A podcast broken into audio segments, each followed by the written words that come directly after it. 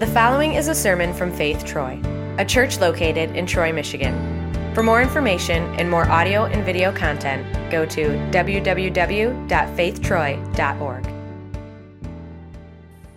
So, this just came to me as I was listening to that song, Precious Jesus, and not part of what I planned to say, but I want to say it anyway. Um, this is my wife's wedding ring right? I'm not going to tell you how many carats it is or what the cut is or what, how clean, you know, all that kind of the four C's. But I remember having this in my drawer, like before I even proposed to her, right? And I'm looking at it every day, I'm paying it off. It's so precious, you know? And then I'm like, honey, will you marry me? So here, here here's the thing though. Um, I needed to find out how precious Jesus was before I could even love my wife. His death on the cross for my sin. That's it.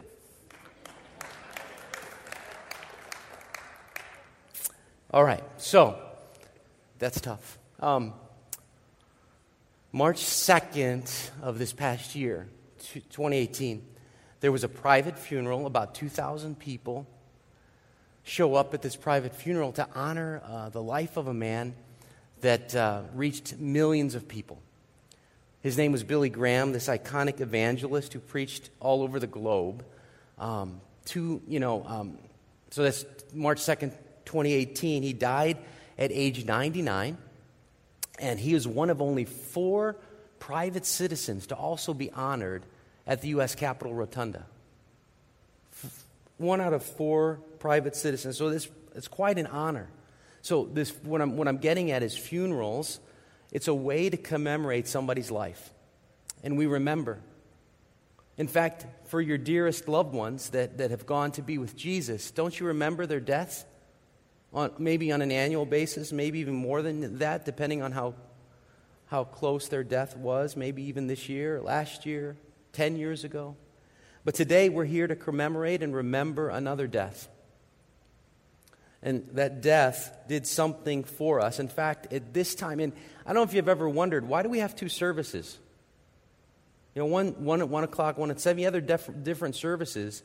But at this moment in history, 2,000 years ago, in fact, the Bible says from 12 o'clock to 3 o'clock, Jesus hangs on a cross and he's dying for us. The Bible says in, in the four gospel accounts that lots of stuff happened. Like there was a giant earthquake, and as you saw in the screen there, the, the, the darkness covered the land. The sun stopped shining for those hours. Rocks split, earthquake, tombs of holy people started to rise from the dead. That's what the Bible says that happened. And so maybe some people that were thinking all this going on. Is this the end of the world? You know, could you imagine that, that stuff happening? Is it the end of the world? And it was just the opposite. The Bible says it's the salvation of the world. And so, if it's the salvation of the world, then isn't it a great time to commemorate what's happening right now? That Jesus would die at that moment in history for the sins of the entire world. That's how God loved us so much that he would allow his one and only son to be sacrificed for us. Now, we don't celebrate the pain and the agony that he endured.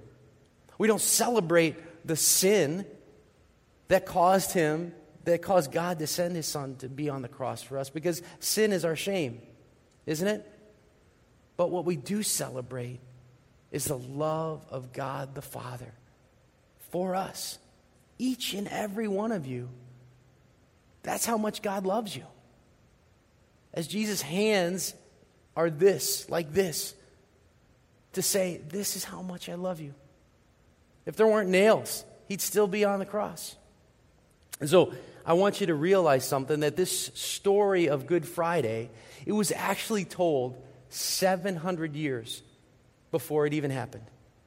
700 years. There was a prophecy of Isaiah, and I want you to open up your Bibles. We're going to be in the book of Isaiah, okay? So just keep your Bibles open there. Isaiah chapters 52 and 53. It's on page 1145. If you brought your own Bible, Isaiah 52 and 53, and I want us to connect this great prophecy of Scripture with what happened on Good Friday and connect it to the gospel accounts. This portion of Scripture, if you see the highlight, I think it's above uh, chapter 53, it's the suffering what? The suffering, I didn't hear you. That was 52, 53. No, it's not the suffering servant. Wow, it's in my Bible. It says the suffering servant. Oh, it's in between. Okay, the suffer I have it on the screen here, the suffering servant. You've heard that before, right? The suffering servant.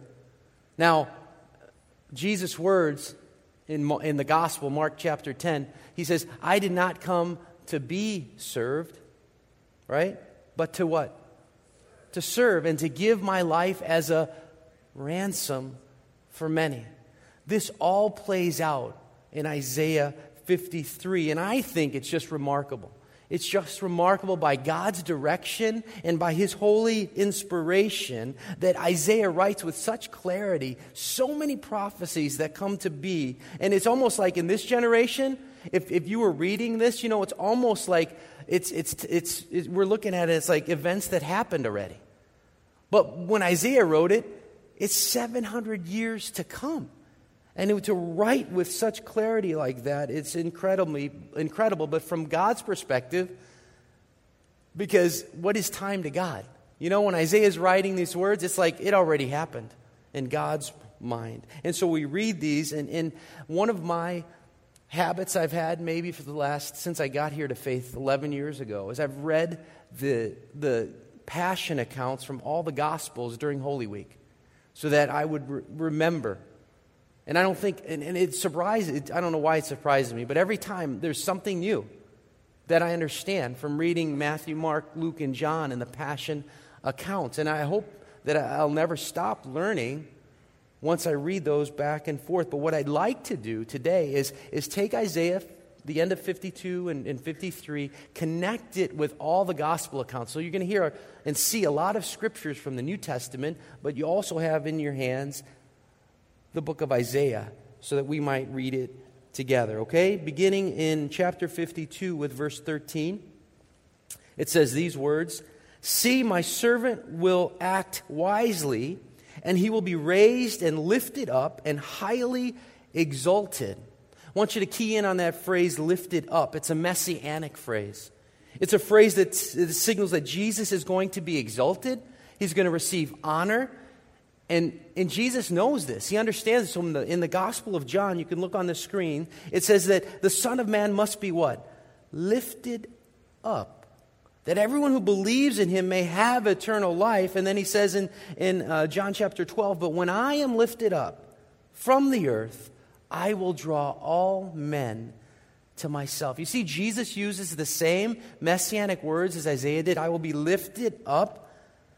And I, I want you to imagine this that this gigantic cross behind me, which is beautiful, and it's a, a, great reminder, but this cross was actually a lifting up, an exaltation of Jesus. This is where he's, he's actually receiving glory and honor. Now, that sounds crazy, doesn't it? I mean, how, how can that be that in this moment, the salvation of the world is one of the greatest moments outside of the resurrection that we can think about, that this is actually happening?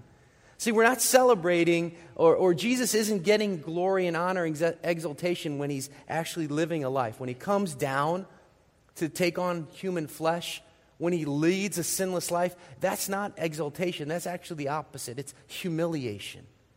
But in this moment, with the cross on this Good Friday and the resurrection, this is his lifting up. This is his exaltation. I want you to think about this for a moment that the cross is both this it's both suffering and healing. Think about that. It's both suffering and healing, it's both rejection, but it's also triumph. And it's both humiliation, but it's also glory. The Son of Man is lifted up. How true that is that Isaiah writes this. I want you to look at verse 14. Just as there were many who were appalled at him, his appearance was so disfigured beyond that of any man, and his form marred beyond human likeness. Now, in John's Gospel, chapter 19, it has eight little words that explain this verse from Isaiah. How it happened? Eight little words. It says, Then Pilate took Jesus and had him flogged. That's it. We don't hear anymore, we don't get any other detail about what that flogging is. In fact, we have to look at extra biblical accounts to understand what happens. That crucifixion and cross, it was almost a curse word to the Romans. But we know what Roman soldiers did. We know they had whips. We know that, that embedded lead and bone and stuff to cut through flesh, and they knew how to do this perfectly. It was inhuman, it was unbearable. And some people that went through flogging, they didn't even make it to the cross. And so we have to get that from other accounts from history. And so we read Isaiah's words, and can we imagine that his appearance was disfigured? That it was marred beyond human reason? Of course we can. If you go to verse 2 of chapter 53, he grew up before him like a tender shoot and like a root out of dry ground, he had no beauty or majesty to attract us to him, nothing in his appearance that we should desire him. We know Jesus' beginnings, they were humble, weren't they? Born in a stable, grew up in a despised, really, town, Nazareth. We know about his life that he, he learned carpentry from his, his, his dad, his father. And in these words, if you look at the Hebrew, well, I, looked at the Hebrew, but in this word for beauty, you see that in that verse? There's no beauty or majesty. That beauty is the same word that is used about King David, and it means fine looking. King David was fine looking. Jesus? No. There's nothing in his. I don't know if you ever thought about this, but you ever thought Jesus could be this like five four guy, you know, stout, stocky, with crooked teeth? I mean, the Bible says there's no beauty. Now, I don't know about you, but, you know, he wasn't tall, dark, and handsome, the Bible says. But yet he preached with power and authority. And the people were attracted to him not because of his beauty, but because of his words, because of his love and compassion because his words were powerful. Verses 3 and 4 of Isaiah 53 He was despised and rejected by men, a man of sorrows and familiar with suffering. Like one from whom men hide their faces, he was despised, and we esteemed him not. Surely he took up our infirmities and carried our sorrows, yet we considered him stricken by God, smitten by him, and afflicted. Does that take you back to the song we just sang? As you look at those words from Isaiah, you can also peek on the screen here because this is how they play out exactly from Matthew's gospel. It says this Then the governor's soldiers, that's Pilate, the governor's soldiers took Jesus and gathered the whole company of soldiers around him. They stripped him, put a scarlet robe on him, then twisted together a crown of thorns and set it on his head. They put a staff in his right hand. Then they knelt in front of him and mocked him. Hail, King of the Jews, they said. They spit on him and took the staff and struck him on the head again and again. After they mocked him, they took off the robe and put his own clothes on him. Then they led him away to crucify him. Two robbers were crucified with him, one on his right and one on his left. Those who passed by hurled insults at him, shaking their heads and saying, You are going to destroy the temple and build it in three days? Save yourself. Come down from the cross if you are the Son of God. In the same way, the chief priests, the teachers of law, and the elders mocked him. He saved others, he can't save himself. He's the King of Israel. Let him come down now from the cross, and we will believe in him. He trusts in God. Let God rescue him now if he wants him. For he said, I am the Son of God. Isaiah 53 despised, rejected, man of sorrows, suffering, affliction, all of that, yes. And I think about this when people saw Jesus on the cross, They thought he was dying for his own sins. So he's afflicted, he's suffering. But we know better because look at verse 5 from Isaiah, remembering now that this was spoken 700 years ahead of time. Isaiah writes, He was pierced for our transgressions, He was crushed for our sins. The punishment that brought us peace was on Him, and by His wounds we are healed. I mean, do you see how God turns this whole horrible crucifixion scene at this moment in time, 2,000 years ago, for something good for us? I think of that popular Christian song, My Victory.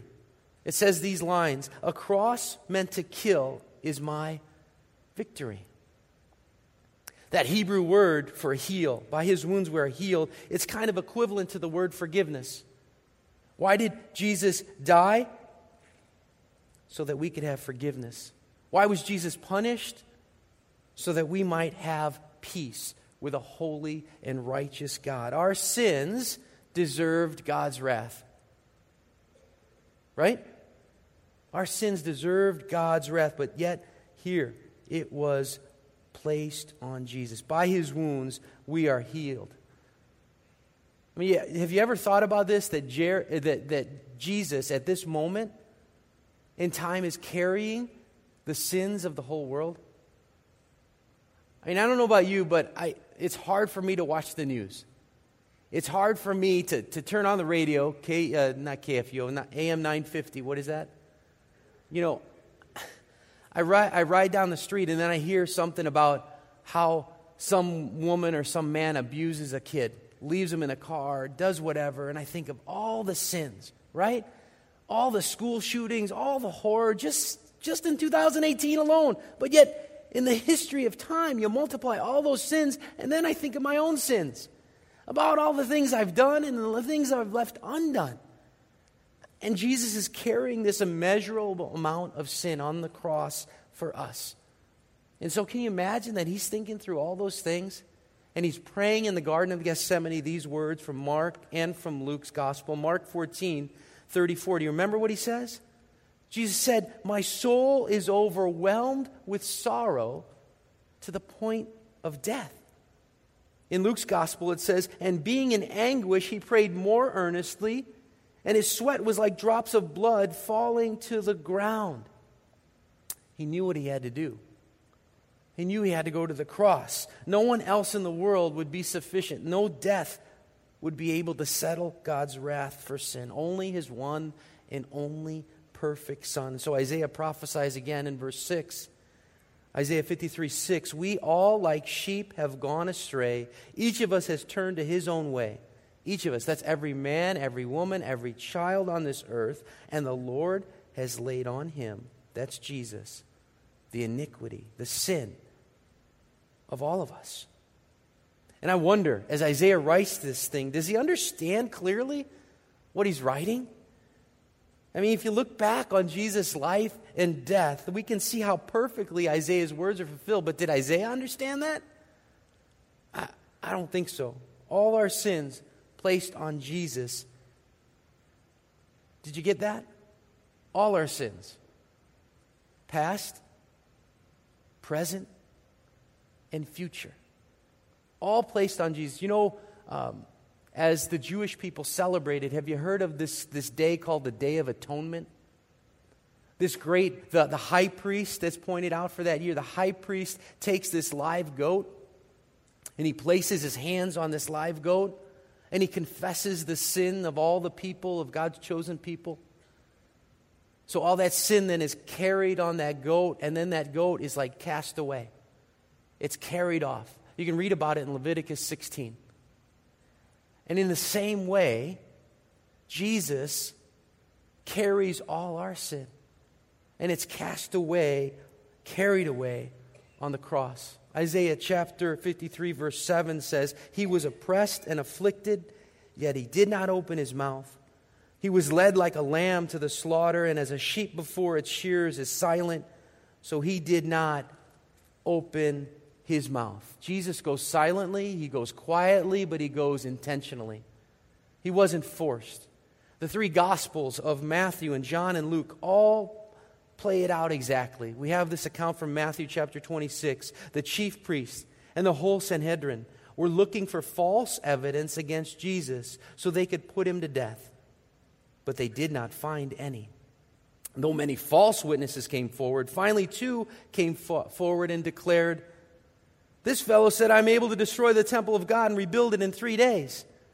Then the high priest stood up and said to Jesus, Are you not going to answer? What is this testimony that these men are bringing against you? But Jesus did what? Remained silent.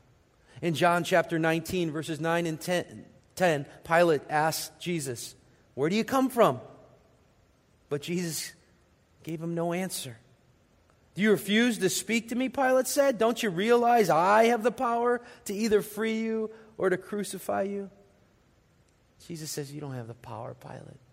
He doesn't have to say anything, right? Luke chapter 23, verses 8 and 9, we read about how this other ruler, a ruler who wanted to see Jesus, King Herod, it says, When Herod saw Jesus, he was greatly pleased because for a long time he had been wanting to see him. I would say wanting to kill him, right? From what he had heard about him, he hoped to see him perform some miracle. He plied him with many questions, but Jesus gave him no answer. Jesus didn't have to justify himself, he didn't have to speak about it. He knew the hour had come and he was in control. He was doing this. Isaiah chapter uh, 53, verse 8 says, By oppression and judgment he was taken away. And who can speak of his descendants? For he was cut off from the land of the living. For the transgression of my people he was stricken. He was assigned a grave with the wicked and with the rich in his death, though he had done no violence, nor was any deceit in his mouth. You remember reading the affirmation from 1 Peter? It says exactly these words. No deceit when it was in his mouth, but there was oppression, there was judgment. That describes the crucifixion, doesn't it? He's cut off from the land of the living, assigned a grave with the wicked and the rich. Isaiah is prophesying this Messiah, this Savior of the world, is not going to live long on this earth.